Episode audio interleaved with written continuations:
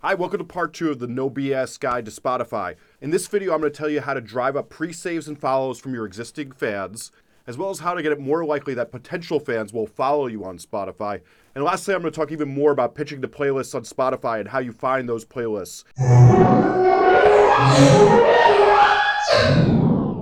Hi, I'm Jesse Cannon, and this is Musformation. In this video, there's three things we're going to discuss. How to talk to your fans that already exist to get them to follow you and pre-save your music more often. How to talk to potential fans and hopefully get them to follow you on Spotify and pre-save your music when they click it and like it and make that more likely. And lastly, a more extensive discussion of how you pitch playlists and make that work for you. So let's first talk about how you get your existing fans to pre-save and follow you on Spotify. Look at that, I just teleported across town to my office. So the first thing we're going to talk about is gating. So what do I mean by gating? Gating's this thing that you might remember from like the early Facebook days where you could get your fans to click to like you on Facebook or something in exchange they could hear your songs. Now this was stupid because if fans hadn't already liked you, it's like why do I want to click like on something when I'm probably not going to like it because I think 90% of the songs I ever clicked on Facebook I fucking hated. So this was kind of a stupid technique. But what this is good for is that you can choose who sees these gates. So first off, we're going to be working with the. Uh, so first off, the band whose music in, is in this today is a band called Superbloom. Brian DeMeglio plays bass for them uh, and records them. Is my co-producer at my studio, Found Soundation, and because they were kind enough to lend me this, I'm going to let you hear a little bit of their song first in exchange for them being kind enough to let me use them as an example. Try it on and poison my skin red. Milky sad life after death? Since you learned it's my bed nails again. Wish I was someone else, so I redeem myself.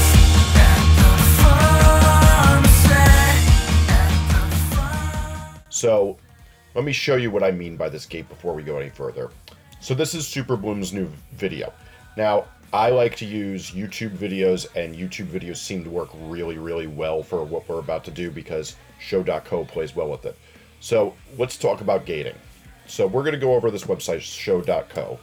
I've already done a bunch of work and filled this out. What we're going to do is a social unlock campaign.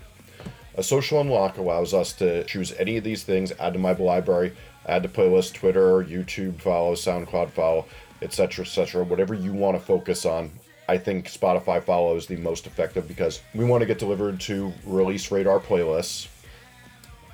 So we're going to allow the users to enter their email instead of performing the unlock because emails are just as valuable, and you can do this to target people with that. And there's also the nice thing of that if people want to be notified by email, a lot of people don't get that an email is the most effective thing to get from a fan, and I'm going to talk about that a lot more at some other point, but just trust here. I'll explain some other time. So it says unlockable after what users unlock after performing the action and accepting the terms. So you want to have them get a message here. I wrote something nice. Let's go and start building this campaign.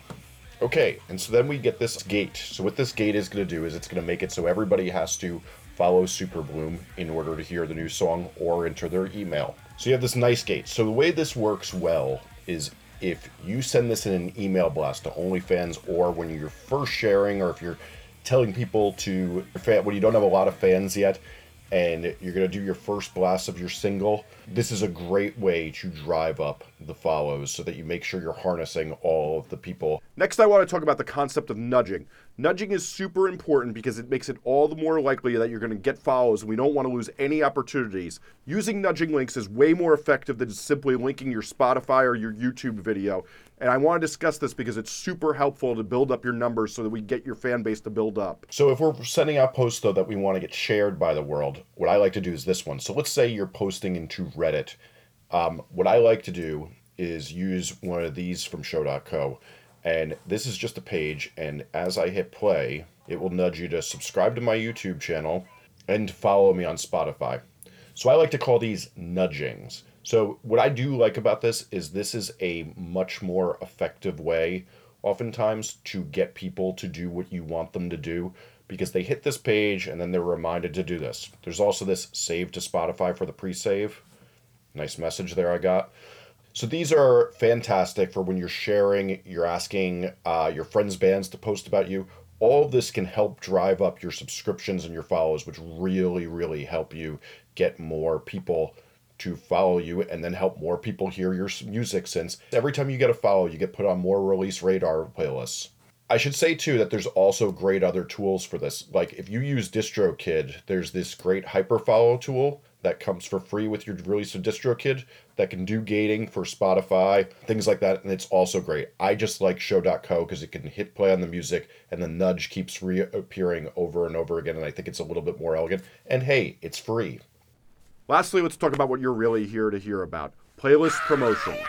So, funny enough, what I did neglect last time is the easiest way to find playlists to get played on, which is just going to a band's Spotify page, clicking the About button, and then looking at this section that says Discovered on.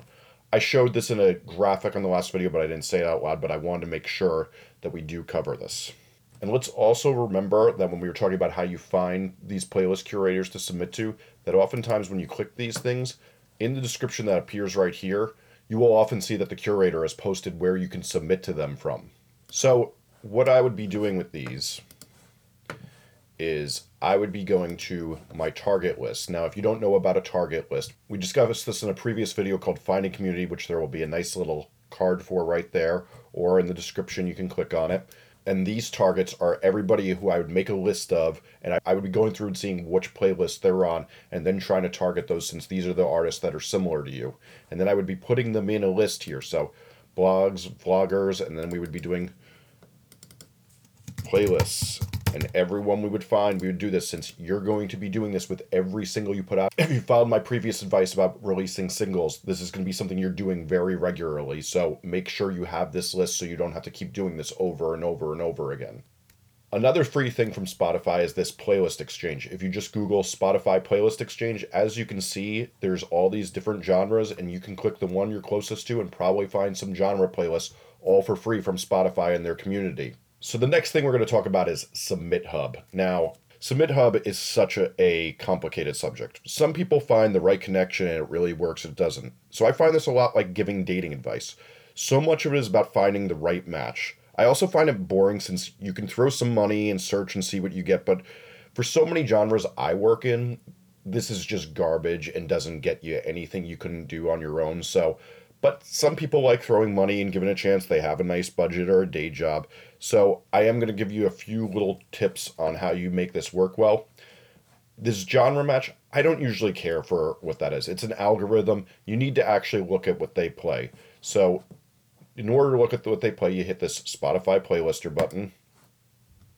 And then we can see recently shared artists. You can decide if they match you or not. It's also usually pretty easy to find their playlist by just going like this.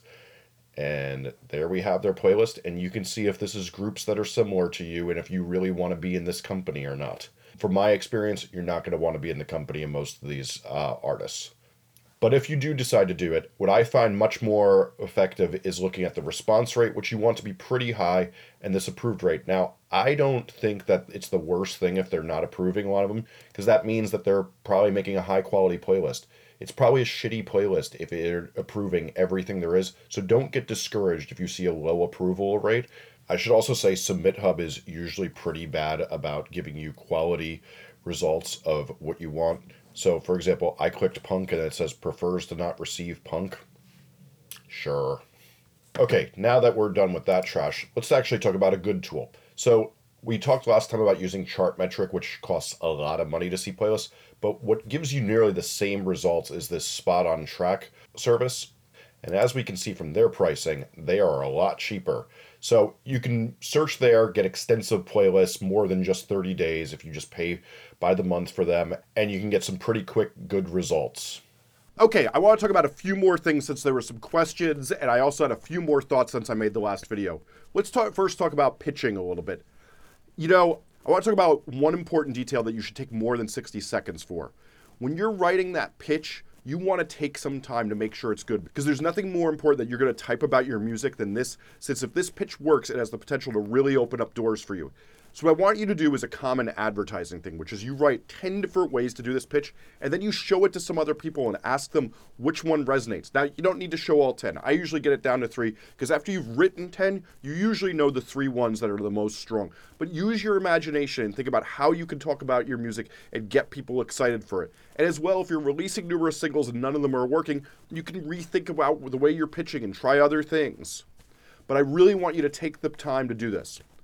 One of the other questions I've received was Can I only release my music on Friday if I want it to be on Release Radar? That is not the case. Release Radar actually aggregates music that came out during the week but only goes up into listeners' profiles on Friday. But if you don't release your music on Friday, it will just be pushed to the next Friday when it comes out.